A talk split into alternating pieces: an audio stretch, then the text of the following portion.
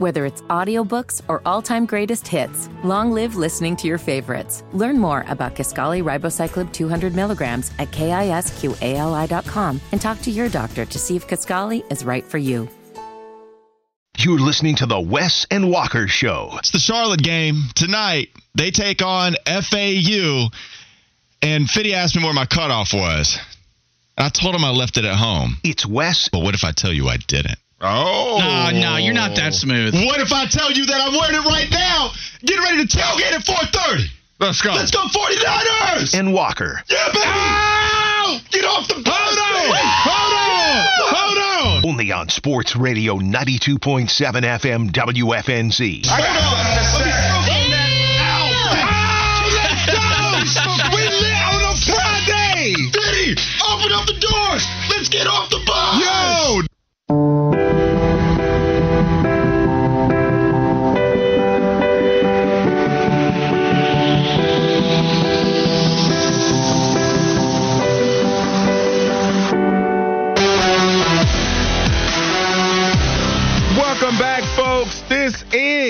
The Wes and Walker Show, Sports Radio 927 WFNZ. Text line jumping as always. Keep them coming. 704 570 9610. A 704 number says, Yeah, Wes. Players co signing for a coach goes a long way. A lot of those New York Giants players love John Fox. And that's a good debate to have at, at some point about which Panthers coach, especially with all the love that Canales is getting, was the most kind of players coach, you could say. People love Ron Rivera. No doubt about it. No uh, doubt. Ron was great. Th- It's why I mean it was a soapbox. I know Molly was talking about this too all the time, but like when you would have a change like that, and David Tepper comes in, and David Tepper tells you we need to change the culture. Like the culture really wasn't the problem at that point.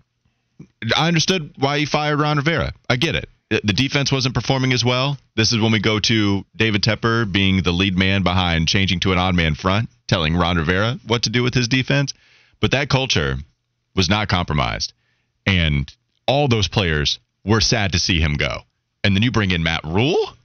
Yeah, man. They love Ron Rivera. That would be my answer. Yeah, that was going to be uh, Matt Rhule was going to be my vote or uh, George Seifert. Yeah, both, both of those went so well. Frank Reich too. Frank Reich had a great relationship. Honestly, maybe with maybe with Bryce because Bryce really did feel bad about Frank Reich getting fired, and mm-hmm. he felt partly responsible, maybe. But I, I feel like those guys had a good enough relationship. I don't think he had a great relationship with the coaches, though. I think we can you know be pretty confident about that. All right, folks, a lot to talk about in a little bit of time. Let's go to the campus. Corner. All right, we talked about it to start the show off. The North Carolina Tar Heels, they go down at the hands of the Clemson Tigers. 80 to 76. It's the second ever win on the road against the Tar Heels, and also the highest ranked opponent Clemson has beaten on the opponent's home court since January 21st, 1976, an 82 77 win at number two, Maryland. PJ Hall, Spartanburg's finest, had 25 points, nine rebounds. Joe Girard had 21 points, connecting on five threes. He was hitting some daggers last night. Ian Schieffelin also had a double double, and Clemson finished with 14 assists and just five turnovers. And oh, that was the thing. Shefflin. Both teams kind of did not turn the ball over a ton. Uh, Carolina only had six turnovers on the evening, but they shot 36.9% from the floor, its second lowest shooting percentage of the season. Uh, also, Armando Bacot, we talked about him, double double, 24 points, 13 rebounds. RJ Davis, 22 points. He did pass Michael Jordan last night, though, for 15th in North Carolina scoring history with 1,794 points. The Tar Heels now move to 60 and 2 in Chapel Hill, including 29 and 2 in the Smith Center versus the Tigers. So when we look at this thing last night, what is the panic meter, if any, for the Tar Heels? Their lead has now been cut to a game. We talked about Virginia being hot on their trail. Duke is now, I believe, just a game back of them as well with another matchup against the Tar Heels.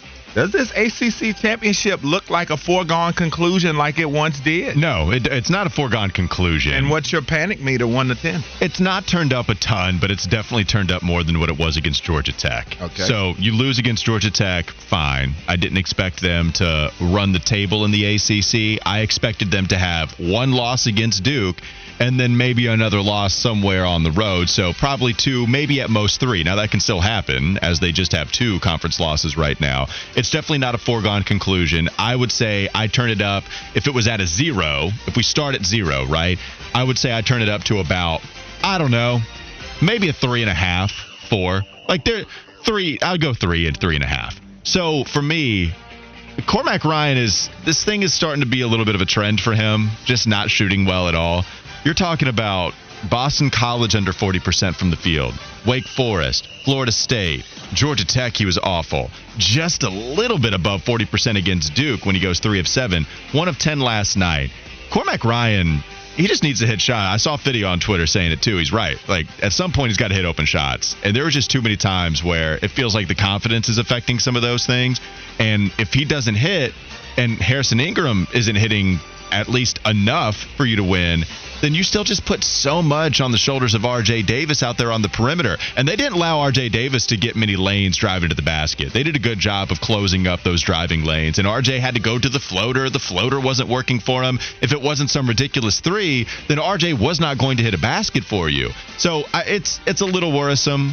No Trimble last night. I actually do think that's a decent sized deal, especially out there on the perimeter. Elliot Cadeau, I'm with you. Not a great last three halves from Elliot Cadeau. I thought first half against Duke he was actually good, not second, and then this game he wasn't. So, couple perimeter players, Wes. I'm just turned up a little bit, not a ton, but a little bit. Well, the thing too that caught my eye about this, and my panic meter is right around where yours is. It's about a four. And so when you look at this thing, Hubert Davis talked about after their game that teams are starting to be more physical with RJ Davis. And I think that's going to be important going forward because is that the blueprint to slowing him down?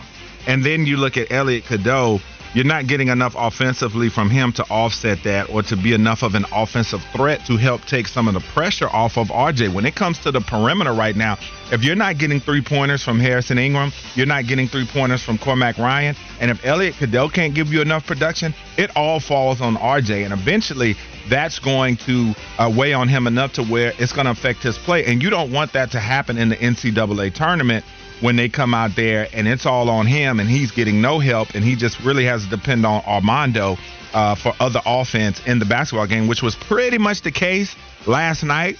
And so that's why I find this to be interesting. And I thought that was interesting, Hubert Davis's assessment, because RJ Davis isn't a big guy. When you look at him, he is not, you know, a six-five, six-six, two guard or combo guard that can go in there and really just mix it up and impose his will. He's a guy that's going to play out on the perimeter. He's got the floater, like you said, and he will drive. He's got the heart to drive. But if you are continually physical with him, it can wear on him throughout the course I of the game. I, I have, I don't worry as much about RJ Davis with the other team being as physical with him, like I because he's tough as hell. Like RJ has shown that throughout his college This career. true, but that he was seven of twenty-two last Well, night. But I, I think it's because it's just tough shots. I, I don't think it's because RJ is getting like the physicality. It bothers him just like it would anybody. The physicality coming against RJ Davis. What bothers me about it is that other guys have to step up and they didn't. So if you're just going to force him to have to take these bad shots, which I have not loved the shot selection from him from him the last few games, everybody else is going to have to hit those open looks. Cormac's not doing it. Cadeau can't shoot. Can you trust Trimble enough to do it from the outside enough? And those are the questions that you have. I, I don't I don't worry about Davis getting bothered by the physicality. I do worry a little bit about the shot selection and how others can also hit those open looks or not. All right, Fitty, the floor is yours. Panic meter and everything else that we've discussed about this game. I, I think it's fair to say it's at a, a five, six. You can even go as high as a seven. What be- about an eight? because um, I'm eight, nine, Woo, keep going. 10, 11. All right, keeps going. Um, I mean, because it's two out of three. You'd been trending towards getting beaten by, by the time you lost the Georgia Tech game anyway, which made sense. It's hard to go on a long winning streak in college basketball. I did not think the fifth oldest team, a team that's got a 25 year old a 24 year old and a 22 year old would look that bad last night. Like I thought we were past that. I thought we had finally matured under Hubert Davis and effort wasn't going to be an issue. And at some point, man, Hubert's got to put guys on the bench for taking bad, stupid shots. Like Cormac, you're one of ten from from three, and I know that shooters shoot, and you got to shoot yourself out of a slump. But when you put the ball on the floor and you hit the mid-range shot, that should have been your telltale sign. Quit jacking threes. And, so it's it, was pretty frustrating to watch, and it's not getting any easier. Like Saturday, you're placing the same team that Clemson was, except it's on the road. They need to win over you if they want to go dancing. You got to go to Virginia. You got to go to Duke. So it, it's it's it's cause to be concerned, and I don't think winning an ACC regular season title is as much as a given as it was two weeks ago. All right, and so uh, also last night in other college basketball action, we talked about the Demon Deacons coming out jumping on Georgia Tech early, despite only shooting 23% from the field from three. They get an 80 to 51 win. South Carolina beat Ole Miss 68 to 65. I sound like I'm doing score updates like I used to do back in the day. And then the Charlotte 49ers, like I said, they lost that game uh, by three points to South Florida on the road. But what was your biggest takeaway from the night as far as the local teams and what they were able to go out and do? I'm definitely going to go check in on the 49ers. It was a big game against an 8 and 1 team. I mean, b- besides talking North Carolina losing, right, as we move on from that, the next one for me is watching my alma mater just not execute well down the stretch. Igor Milicic just straight up airball in that three. I, that was a quick trigger. You had plenty of time left. In fact, you had so much time left. You fouled and then had enough time for a legit look the next possession. And Igor decides to throw that thing up from distance while it was contested. Good defense by South Florida. But as the broadcaster pointed out last night, felt like there was room to drive. And Milicic is good at driving the basketball. Hit a really fun left handed layup, a little under scoop under the arm. That was fun to watch earlier. And I just didn't feel like they executed well going to Dishon Jackson. And I felt like you should have done that a little more so. Lu'Cye Patterson having the flagrant foul, trying to make something happen, and it just didn't go. Are you looking at them differently Back, now? Or? No, no, no, no. I can't do that after sure. a game. But also a terrible turnover, too, out there near the half court line. Wes, Charlotte lost this game, man. I even South Florida could have pulled away a little bit earlier, but they missed a lot of free throws. They missed certainly a handful. It felt like Charlotte really lost this one. And usually I'm used to them coming back from 20 points down and actually winning in close stretches. They didn't do it last night. Yeah, they surrendered an 11 to 1 run over the final 441 uh, of that basketball game. That was the second run, I think, too. I think South yeah. Florida went on like some 10-3 run. South Florida that. just kept kind of just chipping away, chipping away. Then Charlotte would answer, and they chip away, chip away some more, and then just late in the game, man, they just caused that collapse. You're giving me some stank face over there, Fitty. Walker, I'm sorry, man. He said what 11 to one run the last 440 of the game. Yeah, it was bad. That's when I turned in. Oh no! yeah, by the time I got done doing Clemson post game, I got to it, and no, this, uh, I'm sure you were exhausted with all the yelling, cussing, throwing stuff, and, all and that. You were, and you were just as passionate watching my Niners, I'm sure. Well, I, I now, was, now I'll tell you what the, the, the pick and roll that they blew that gave South Florida the lead. You're talking about Milicic missing the three, or no? The pick and roll. Remember, they, they you're up 68 or 69 68. Okay. They run a ball screen. No one switches. Easy layup. Forget. I lost my mind on that because I was like, whoa. That's pretty bad defense in that moment. But oh, Jackson was late. I yeah, gotcha. yeah, yeah. But yeah, 441, that's when I turned I turned the game on. So this might be on me. So I'm glad you said that because I actually felt bad about this tuning in when I did. I was like, man, we just had Mike Hill on too after we talked about all of the good things happening with this program. But I'm glad that it was actually specifically you and not the entire show because they went on that poor run once you tuned in. Yeah, man. And so uh, obviously my takeaway too. I enjoyed all of the games last night but Wake, man, I'm excited to see if they continue to play this way on the road. They've got some really important basketball games coming up, but two and five on the road. But that that performance last night, I just loved what I saw as far as the intensity and the way that they attacked this basketball game. Obviously, with that huge start to the game, they outscored Georgia Tech by 26 in the first half. And so I just thought that you got a total team effort. And the thing I was most excited about was the 17 assists to eight turnovers. Because if this team shares the basketball and plays a free flowing offense and not just your turn, my turn type of basketball that I've been complaining about, I feel like that this team uh, can make some moves. But when we come back, folks, gonna be on and popping. What if Bryce Young's first two seasons were like Brock Purdy? We're going to talk about that and more. Oh, my God. On Sports Radio 927 WFNZ.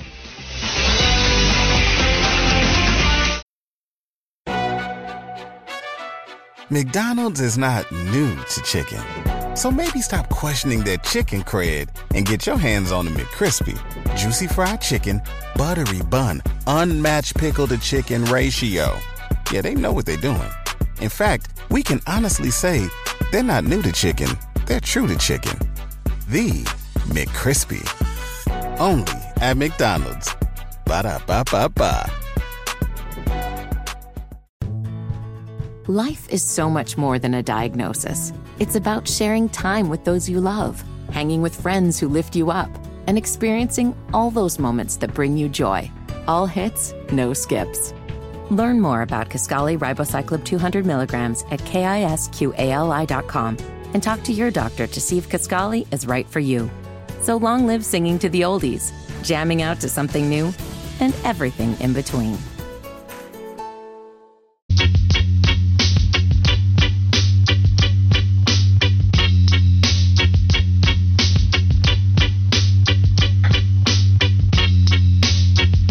Welcome back to the show that is the Wes and Walker Show, Sports Radio 92.7 FM. Keep the text coming, 704-570-9610. Hit follow on those social buttons if you want to see the war cries. You want to see some of the foolishness that goes on behind the scenes here. Follow us on WFNZ on Twitter and Instagram at West Bryan underscore 72, at Walker and at HTB underscore Josh on Twitter and Instagram, and most importantly, the Wes and Walker page on Twitter.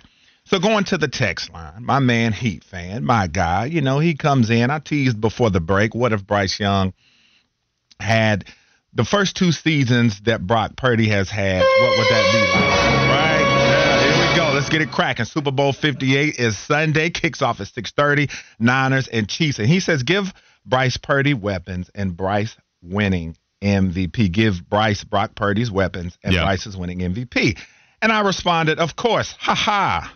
well then, why didn't Jimmy G It's an evil or laugh. Nate Mullens or Trey Lance win it? Hmm. Well, I was a little bit inspired this morning listening to some of the talk about the game.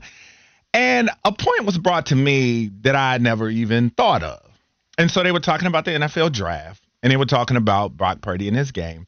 And they said if Caleb Williams came into the league and had the first two seasons that Brock Purdy's had, took his team to the Super Bowl, we would be talking about him like he was just the greatest thing to enter the league since sliced bread. Walk, I see your looks already. So that got me to thinking about that too, because I've never seen anything like it, just how polarizing he is. We see it on the text line, how polarizing Brock Purdy has been, even though he's not a controversial guy in the least. Humble, doesn't talk any trash like that. And so a couple of numbers to give you so we can get into this topic. So he was estimated by ESPN and NFL.com at the start of the season to be the 12th or 15th best quarterback this season in the league. But he finished first in passer rating, first in QBR, first in yards per attempt. Only six quarterbacks in NFL history have had a higher single season yards per attempt. Only 10 quarterbacks in NFL history have had a higher single season passer rating than what he's had. He set the all time record for the 49ers single season passing yards and passer rating and just such historic numbers. And so you look at his record as a starter 21 and 5 uh, as a starter. I saw yesterday he's got the highest playoff passer rating since 1991. But yet people continue to move the goalposts and say, "Oh, he's he's not that special and he's he's not all that good." But again, it's the power of perception, like I talked about yesterday. I read this in the chapter in 50 Cent's last book, and he talked about the power of perception. And you look at him, Mr. Relevant, last pick of the draft. And it's like that's the number one reason that people try to take away from him because if the roles were reversed and he was a number one overall pick or he was a first round pick, people would be saying he is the reason that they're in this spot. And so, you know, in the spirit of the Super Bowl and everything that's going on, I ask you, Panther fans, with all of your hate that you hit me with on the text line, because I get a lot of it. But if Bryce Young came out and put up these type of numbers in his first two seasons, was four and one in the playoffs, and put up the type of stats that he had this season, 4,200 yards passing, 31 touchdowns, 11 interceptions, four touchdowns to one interception this year in the playoffs. Got his team to the Super Bowl. You guys would have a statue for this man outside of Bank of America already. Tell me I'm capping Walker Mail. Go ahead and go ahead and tell me some nonsense. You're capping. Oh You're capping. my God. You Okay. told me to tell you that. Tell me I why. told you tell that. me why. Go ahead. Well, first of all, Mm-hmm. you decided to use this segment as a Brock Purdy is awesome. Well, no, but I'm saying, Like but this you- is what we do. We take we take polarizing topics on. and we put the Panthers in. You came in with your Trojan horse saying this is going to be about Bryce Young, and then you came in and then you wanted to rattle off Brock Purdy stats all across the board. I mean, isn't the topic about your what if his first two seasons were like Brock Purdy's? I got to let people know how the first two seasons have gone. Yeah, that's true. Brock Purdy has been good. The, I think the the great the great divide with Brock Purdy all comes down to when we try to talk about this guy, and then we try to figure out how he measures up to some of the best QBs in the league: Pat Mahomes, Lamar Jackson, Mhm. Josh Allen, whoever you want to put up there. Right? I'm just saying when we try to compare him to those guys, and if some people who evaluate Brock Purdy as good but not top five, then it's disrespect. Mhm. But if you say that Brock Purdy is good and you don't expect you don't see him in the same as the top five convo, Mhm. I don't think it's disrespect. But I think you view that as very, very disrespectful. Not that I- you you don't have to have him in the top five for me. You you don't have to have that. I think Brock Purdy is a good quarterback. Right. The I- good part. Well, see, that's disrespectful. That's It what is. I'm saying. It is. That's what I'm saying. The numbers are crazy. So I think a lot of that has to do Mm-hmm. with. I think Brock Purdy is the best quarterback that Kyle Shanahan has had in San Francisco, and I don't think it's close. I- I, mean, they haven't had well, but, Montana and Young. but if I asked you last year, you would have told me something different with Jimmy No, G. I like you would have hated G. that. I like I like no, but I told you now. I don't I told you how much I love Jimmy G, but I did say he makes the critical mistake. I've always said oh, that. oh yeah, but but Wes, Right. Hold on, Jimmy We- G was my guy, no question. He was your guy. Yes. and you couldn't. I anytime I tried to say anything bad about him, you had something ready to go. Because you you I would don't treat like him Jimmy like G. he was hot garbage. well, and what was he with the Raiders? Okay, but We like that's not Aiden what he was in, in the in the Beto. We, That's what I'm saying. Yeah, That's okay. what. No, exactly. That's Yeah. what I'm saying. No, that's exactly making my point. Okay. It's not what he was in San Francisco. Mm-hmm. Serviceable. Like good enough. Kyle Shanahan coached like he was scared to death to let him throw downfield, and he doesn't. He doesn't do should. that with Brock Purdy. Yes. He lets Brock Purdy sling it a little bit. It's Brock is different in the sense that I think it's completely inaccurate to say that he's a game manager. I don't think that. I think game manager. Those guys are afraid to make some of the throws that lend themselves more to turnovers. I also don't put Brock Purdy into this category where Pat Mahomes, Lamar Jackson, and the best in the league are. And I think that is an argument for Brock Purdy uh, defenders. Mm-hmm. Like I think people do put Brock Purdy up in that light. Maybe not Pat Mahomes, ma- but but going else going somewhere near that category. I, the stats are great. You went through a lot of them. I think they are void of context too when you talk about the screen game. Him at like this is. But listen, listen, just real quickly. Okay. When you have the yards per, per reception being grossly more than any other QB because of the screen game too, and that's a fact as well. Uh-huh. That goes into what you're talking about. Uh-huh. It also, but this is this is you sticking your tongue out, rolling your eyes, right? Or the thing That- about somebody one not to. Well, hold on one second. When that happens, you don't hear that. You hear disrespect. I hear But- first in the league in yards per attempt. Right. So that deads the screen game argument. No, but that's okay, but that goes into the attempts. When you pick up all those yards based off of the screen game too, like you're also talking about what Brock Purdy is doing with giving the ball to Deebo Samuel. Now, if we want to go air They yards might per throw two to three screens to Deebo per game, and might throw one to two to McCaffrey, maybe. oh, what we got into this argument too. Like, anyways, let's I try love to. it. I don't Let's want go. Because the main question though is if Bryce Yeah. Young put up these numbers and had that record and had the Panthers in the Super Bowl, You're right. I let's let's focus on the. He would be a god. You're right. I didn't. I don't think so. I think we would have this question about because Tua was drafted three, right? Uh-huh. Like, let's go to Tua. mm-hmm. Tua was drafted what? Third overall. There I are think real, so. Yeah. there are real questions about what Tua's doing. Right. Tua is in this offense that puts up a bunch of points. If your argument is solely postseason record, then okay, that's different because Tua doesn't have the postseason record. But we're questioning Tua despite putting up some pretty crazy numbers with that Miami Dolphins offense. We can go to Brock Purdy, and this is just a fact. It's not meaning to be disrespectful. Mm. Brock Purdy has shown up in the second half of these games. Mm-hmm. But, man, it was pretty bad the first half of both of these last playoff games that we saw. We still question these guys, and we try to include context of what's around them. And so Bryce Young having this skill talent around him compared to Brock Purdy, Uh-huh. I mean, it's night and day. Jauan Jennings would be our best receiver, Okay, and he's right. like your fourth. But I'm saying that, and I get that, and and like I said, like I said, the Heat fan, that I, I just don't understand when people try to say that why other quarterbacks couldn't do that. But I get Bryce Young is a different ilk. But Walker, you can't tell me with the way that this town has been devoid of superstars. We've had one real superstar quarterback in this city since the Panthers have been around, and that was even short lived. If we had a quarterback that came in and had the type of production, Fitty, you can get in on this too if you had if Bryce Young had come in and done what Brock has done the first two years, this man would be the toast. You mean go to the postseason? he Hell would yeah. be the no no no no not just the postseason, D- putting up dominant statistics en route to NFC Championship games, which he's been to two now, and the Super Bowl.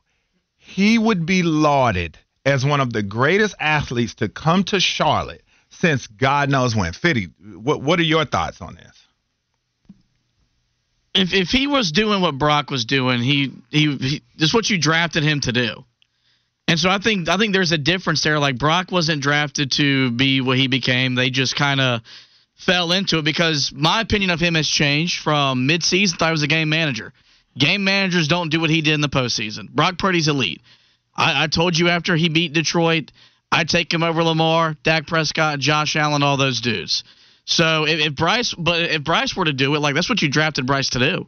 You drafted Bryce to take you to the postseason. You drafted Bryce to win the division and to get you to the Super Bowl. And so um, he doesn't have the situation that Brock has around him. Um, I, I think the more interesting conversation is if you want to have the Brock Bryce comparison, whatever it is, is what would Bryce Young look like in in Kyle Shanahan's offense? And I believe that the numbers would be similar to what Brock Purdy's put up. I think that's the more interesting combo too. Because what happens here is if we go with Brock, yeah, you're asking like it's really hard to compare because of how different these makeups are. Mm-hmm. We're also going off the context that you're right. The Panthers have been without a good QB. Teddy Bridgewater in that first half gave us the best stretch of quarterbacking that we've had since Cam Newton got us to the postseason in 2017. Never going to respect Sam Darnold going five and two, are you? Five and two. Not compared to what Teddy did. The fir- what was anyways, but like that's but Oh, that- which also lends to my argument. How good did Sam Darnold look in that offense? Why couldn't he do what Brock did? well because Just saying.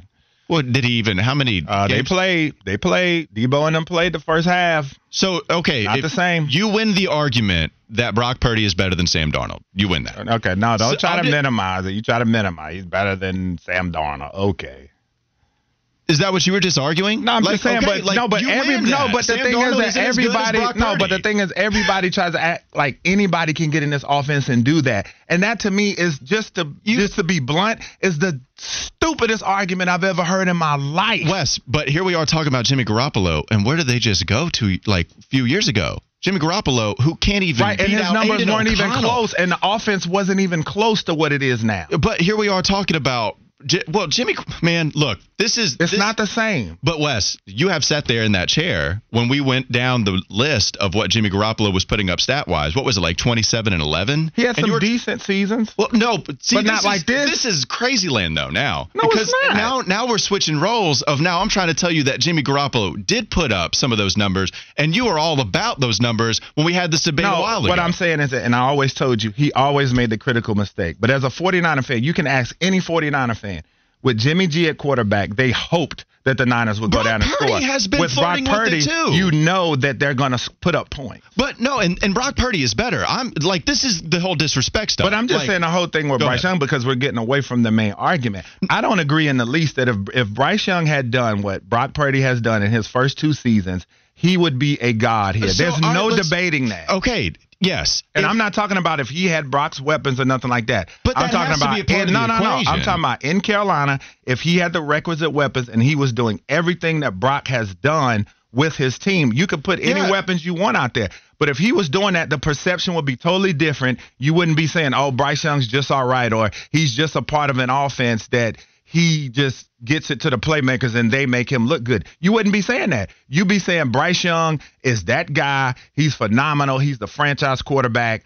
And we got us a guy that we're going to have multiple Super Bowls with. So yeah, if you're trying That's to That's what I'm saying. Okay, I'm trying to tell you. If Brock Purdy, well, if, if Bryce Young was in San Francisco's system, I think that's the more that's the question to have. Like, if we're trying to say Bryce Young, you know, fine, like put whatever team you want to here. You're right. We would be much happier with Bryce Young going what was it, 31 and 11 with over 4,000 passing yards mm-hmm. and all of the average yards per attempt, air attempt. 21 and 5 as a starter. Yeah, Two all- NFC titles, two NFC championship games, a Super Bowl so, appearance. so there you go, though, bringing up the team stats of this. Of course, like, of of course we would love it.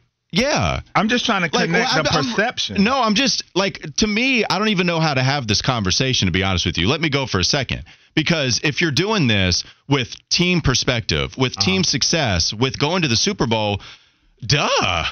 Like, of course we would love what Bryce is doing. Okay, then. That's all But- I've been trying to get you to But, say. but if you're trying to then put in context because these games are televised and we get to watch this stuff. Mm-hmm. And so with the power of television, we get to see that Deebo and George Kittle and Brandon Aiyuk are special skill players that when you get the football in their hands, they make a lot of things happen. You keep bringing up they didn't do it with Nick Mullens, they didn't bring do it with Jimmy Garoppolo. Man, Trey Debo- Lance, Sam Darnold, Trey Lance didn't beat out. No, yeah, Trey Lance wasn't good. Like we didn't even see him. But man, we definitely saw Deebo Samuel put up like a little bit of an MVP type season with his MV with his wide receiver running back duo with Jimmy Garoppolo. We saw George Kittle put up monster numbers with Jimmy Garoppolo. Like we're seeing that stuff too, and that was what? How many years had they had Trey, Trent Williams? He, he might have been there. Mm-hmm. I'm just saying, if you want to say Bryce Young would be lauded for playing well, like Brock Purdy's playing well am I going to put Bryce Young top five with this type of success? No, and that's where the ultimate combo comes See, in. Yeah, I think you would. The way you give it up for Bryce Young, I think you would. Me? I think you would. Yeah, I Well, think you you would. both like I'm just Bryce saying, if he if he came in with the expectations that we have for I him, I gave him a worse grade season- than you did this year. No, but I'm saying if we, no, I'm saying that if we if I get hold up, if I give it up for him more than you, like you gave him a better grade than I did. No, but what I'm saying is that because I know what I would say. I'm I'm not even debating it. I'd be saying Bryce Young is that mofo.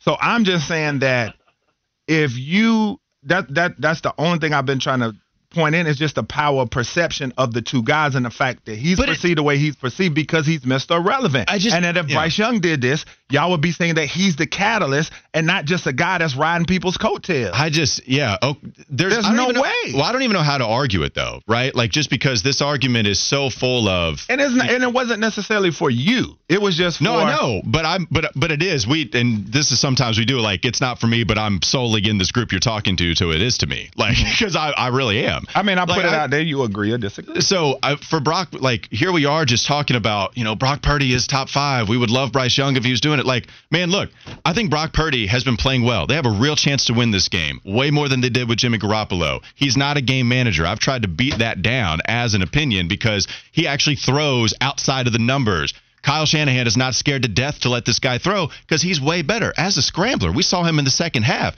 Bryce Brock Purdy absolutely contributes in a big way to how they win. But it's crazy to think that we're talking about the San Francisco team as anything other than having by far the best skill positions on, on the squad. Brock Purdy helps them, and he's helped by what is a good offensive line, the best left tackle in the league, maybe the best play caller in the league, the best group of wide receivers, especially with the versatility that you have in Deebo Samuel. And it's okay to say that Brock Purdy benefits a lot from that. But if we want to say that Bryce Young doing this kind of stuff, yeah, we would like Bryce Young a lot as well if the team looked like San Francisco, but they don't. In fact, nobody does. And that's why it's so weird to try to compare what Bryce is doing and what Brock Purdy is But doing. But it's not. I think you're overcomplicating it. All I'm saying is that the perception of said player, if I gave you a, a blind resume and said this, if if we were fortune tellers and we sat there in the draft and when But he got picked blind, number one, games are televised. No, but We what I'm saying is that if we were sitting at the draft and I told you he's going to do this and this is going to happen for the Panthers in his first two seasons, With and, Brandon and Aiyuk, with too- Deebo Samuel, with George Kittle, with Trent But Williams, see, that's with not Kyle what I'm saying. Shanahan, And I've Nick never Bosa said he doesn't side, benefit from that. See, that's what I'm saying. But see, you go and then you try to say, oh, he's a good player. He's part of the reason they win. But then you go say what you said just now. But that's not what the argument has been. And I feel like you keep missing my point. I- am not really saying don't I don't care about, I don't know how you don't know. It's simple. I'm not saying about the weapons or who is involved. I'm saying it could be in Carolina, Chicago, anywhere. You can put any weapons you want. You can pick Jerry Rice and Michael Irvin, whoever you want. I'm just saying if the individual quarterback, with all of the credit that we give to the quarterback when they win, I've been simply saying from the beginning, I don't know if I hadn't been saying it well enough. I'm just saying that if Bryce Young had the accomplishments, team and individually, that Brock Purdy has had, we would we would crown Bryce Young as one of If- the greats in the game. If we That's all if- I've been if, trying to If say. we didn't consider everything else that goes into win, let me ask you this: There's a reason that you get mad at me for having Jared Goff so far down. There's a reason you get mad at me because I don't. I don't do this as oh they're winning. Let me give it up for all the and they QBs. balling. Well, but okay, but so when you're telling me that I would do this for Bryce, I don't do it for some of the other QBs that are winning like this. Like, why wouldn't I do it for Jared Goff? Mm-hmm. Jared Goff had a good year too. Like I and even in the playoff game, it was Josh Reynolds dropping. He made plays that I haven't seen him make before. I'm gonna give him credit, Uh-huh. but it's basically asking us to completely forget everything else that's going on. If Brock Purdy, if you just looked at a box score, hell, anybody can just look at a box score and then round- say, "Hey, Bryce Young must be doing With his thing." first round quarterbacks, we don't sit around and talk about the weapons they have. We don't sit I around. did- we do don't with sit Tua. around. We don't sit around and do it with Patrick Mahomes. I don't know who we is, but I do it with When, Tua. when's the last time we talked about Patrick Mahomes and you brought up the weapons he had? Never. A lot. Never. You I talked ain't never. You ain't never brought up the weapons he had and said that's the reason he playing so Wes, well. we got- never.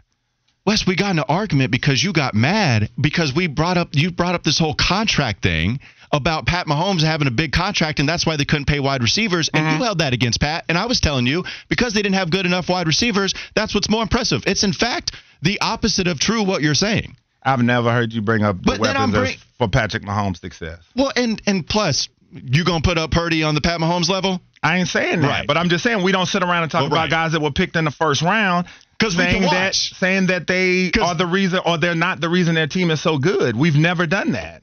That's all I'm saying. Take us a break. I don't know why that's so complicated, but when we come back, we're gonna go to LA Knight because it's getting wrestling like in here, WWE like. So we're gonna go to a real WWE wrestler, LA Knight on the other side. This is the Wesson Walker Show, aka WWE on Sports Radio 92.7 WFNZ.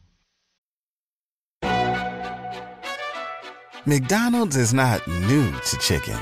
So maybe stop questioning their chicken cred and get your hands on the McCrispy. Juicy fried chicken, buttery bun, unmatched pickle to chicken ratio. Yeah, they know what they're doing. In fact, we can honestly say they're not new to chicken, they're true to chicken. The McCrispy. Only at McDonald's. Ba da ba ba ba. Life is so much more than a diagnosis. It's about sharing time with those you love, hanging with friends who lift you up, and experiencing all those moments that bring you joy.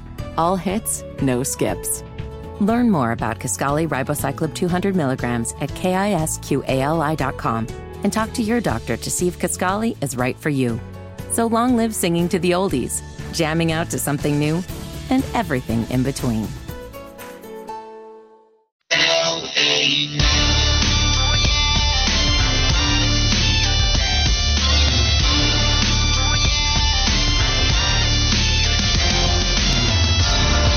Bryant here, and WWE SmackDown will be coming to the Spectrum Center on Friday night. It airs on 8 o'clock on Fox. It's going to be a fantastic time. Get your tickets, but with me right here for this interview, I have a World Heavyweight Champion and Tag Team Champion in multiple different promotions. He's an actor, an entertainer, and one of the best in the game on the MIC. He was ESPN's Breakthrough Wrestler of the Year in 2023. His finishing moves have been the Gravy Train, the Bottom Rung, the BFT, aka Blunt Force Trauma. I have none other than L.A. Knight. Yeah, L.A. What's going on, man? man, oh man! All right, that is a, a hell of a uh, an intro right there. I don't even know if I should be here right now. I gotta leave. no doubt, man. Well, listen, you began your career in 2003. You signed with the WWE in 2013. I'm telling everybody. Yeah. you were released in 2014. You were in TNA, NWA twice, Impact. You rejoined the WWE in 2021 to now being one of the hottest, if not the hottest things in the WWE. Try to briefly describe your journey and the, the perseverance you had through it all. Man, you, you know, I uh, it, it, it's tough to describe, but you know, I, I, I finished college early. Uh, I went for a year, tried to go back for the second year, and couldn't get the money together. I, I was couldn't get approved for anything, so I ended up dropping out of college for financial reasons. Uh, and then I was just like, man, okay, well, maybe if I can get myself to, because I, I was I was already like in good shape, but I was like, all right, well, if I can get myself over 200 pounds and looking pretty good, like whatnot, I was like, maybe I'll go give this, like, give this wrestling thing an honest try. And so that's what I did. Moved myself 400 miles away from my home and to, to Cincinnati, Ohio. Uh, started doing the thing, and it was just pushing forward, never having a chance of giving myself the opportunity to look back. Um, and and just not really knowing how to stop or how to quit. And maybe that's because I didn't really give myself any other options, which maybe in hindsight was a terrible, awful, stupid move. But at the same time, I think it really helped me to keep pushing forward. Uh, and so here we find ourselves uh, a few years down the road, and uh, like you said, we're, we're talking about going from damn near obscurity up to being one of the hottest, if not the hottest thing going right now in in the the sports entertainment wrestling business. So, how did you develop LA Knight? How would you describe him to someone who is uninformed? Um, just years and years of just doing it. Uh, my thing was always like, I want to make sure that above anything and everything that I can talk a whole lot of trash and then be able to go in and back it up in the ring. Uh, so for me, it was just kind of like, all right, well, I describe it this way now, but it wasn't really on purpose necessarily. But if if you took the party version of me, me at a party, and mix it with the argument version of me, me having an argument, uh, that's pretty much what you get uh, with LA Knight. So it's just taking the the real elements of me and just turning them all the way up. All right, so your movement has been organic. You came out and you were a guy that didn't necessarily have the crowd on your side, and then you got more and more popular. The crowd started to get more and more tapped in. At what point did you know that you had the crowd and that everything that you had been working for was coming to fruition? Man, you know, low expectations were thrust upon me, but I always had uh, great expectations upon myself. So uh, for me, it was like, I'm going to go out here, I'm going to make you give me the ball, and if you don't give me the ball, I'm going to take it. And that's pretty much what I did. And I think at, at some point, you know, uh, being in Washington, D.C., I remember back in March of last year was the first time where I was like, all right, that felt a little different than anything else. But you, you can't go off of a one off. At that point, I'm like, all right, well, this could have been a fluke but then the next week in Pittsburgh, and then the next week in New York, and then the week after that. It just kind of kept going. And by the time we got to Money in the Bank last year, and we were in London, and that place blew the roof off when my music hit, my guy, uh, you're talking about a whole other feeling to where I knew, all right, I got this. All right, so you've had a couple of title shots most recently uh, at the Royal Rumble in a four-way match, trying to get that belt off of Roman Reigns. You had AJ Styles, you had Randy Orton in there as well. So where are we now in the journey of LA Knight and your quest uh, for a championship? Well, the focus doesn't change in that regard. I mean, look for for me, I want to be the top guy. I want to be the guy. And to do that, I got to be the the champion. I got to be the guy, right? So, uh, for me, the focus still remains on that. I think if you go back and you look at Royal Rumble, if there's one guy who shined in that whole damn thing, some people might say stole the show, and I'd say, yeah, I think that's what happened. So, uh, at the end of the night, it didn't end the way that I wanted it to or needed it to, but sooner or later, there is no doubt in my mind. Just like, look, Nobody has to believe it, think it, want it, but at some point, one way or the other, I will be the champ. The new WWE 2K4 game is dropping. And one thing I found interesting about your story, too, you actually used to do motion capture for other wrestlers in the 2K games. How does it feel now to have your own character in the game? Well, I mean, yeah, you're talking about a real, uh, uh, a real motivating factor there. Because I mean, it was it was a nice little side job, little extra paycheck while I was also wrestling in other companies. Uh, but at the same time, I, there were so many times where I was doing these movements for other people, and I'm like, man, this is I I should be in this thing instead of doing the movements for these guys.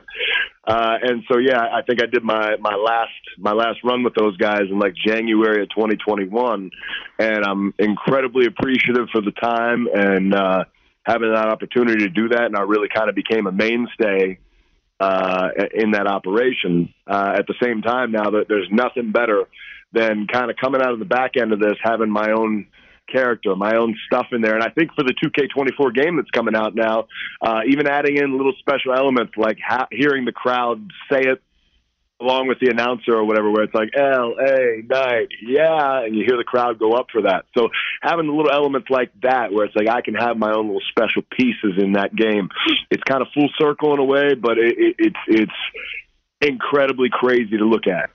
All right, man. So I got to ask. It's one of the biggest stories out there in sports, period. I got to know how LA Knight feels about this whole Cody, Roman, and Rock saga.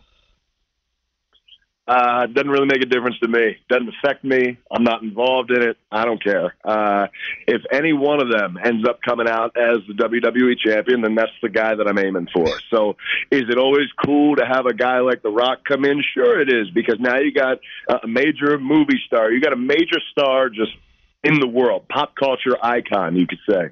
Uh, and so to bring that in, you're bringing in uh, brand and name recognition to where it might bring in extra eyes from the outside that might not otherwise be there. And if that's the case, okay, I ain't arguing against that because that means more eyes on me, more eyes on SmackDown, more eyes on everything. Uh, so in that regard, it, it's not a bad thing. Some people are going to look down on it, some people aren't not for everybody, but that's kind of the beauty of what we do is there's a little something for everybody. But at the end of the day, in my regard, I, it really doesn't make a damn bit of difference to me. If Cody ends up being the champion, Roman Reigns the champion, The Rock's the champion, I'm still gunning for each and every one of them. All right, LA, before we get out of here, can we get a line about why the fans need to come out and see you at SmackDown in the Spectrum Center, 8 p.m., and end it with a yeah? Well, look, look, so many requests here. Uh, look, here, here's the deal. When you're talking about SmackDown, when you're talking about everything that you see on the TV, it's it's an amazing time to watch at home. It's it's a great show, as you can tell. We are in a boom period where there's so many stars, there's so much happening. You don't want to miss an episode. But being in the building feeling that energy. There's nothing like it. I've had friends, girlfriends, family who've never been to a show before, maybe weren't even that into it. And then they got there and they're like, oh my gosh, this is so much fun. I want to come back and do it again. And that happens so often because there is such an energy in that building. But especially when you add in the man they call the megastar, you're talking about LA Knight. You're talking about feeling that undeniable Kavorka. That's what I'm talking about when I talk about that energy. There's something for everybody at SmackDown, but especially there's an LA Knight for everybody, and you're talking about me. Yeah. All right, LA Knight, man, we appreciate the time. I'll be out there at the show with my son. We're going to be rowdy and we're going to be ready to see you come out there and kick some butt, man. Thanks, man, and we'll see you down the road. Thank you, and I'll see everybody at SmackDown in Charlotte. Yeah. All right, man. All right, that was LA Knight. On the other side, we go to the live wire with Josh Fitty Marlowe on Sports Radio 927 WFNZ.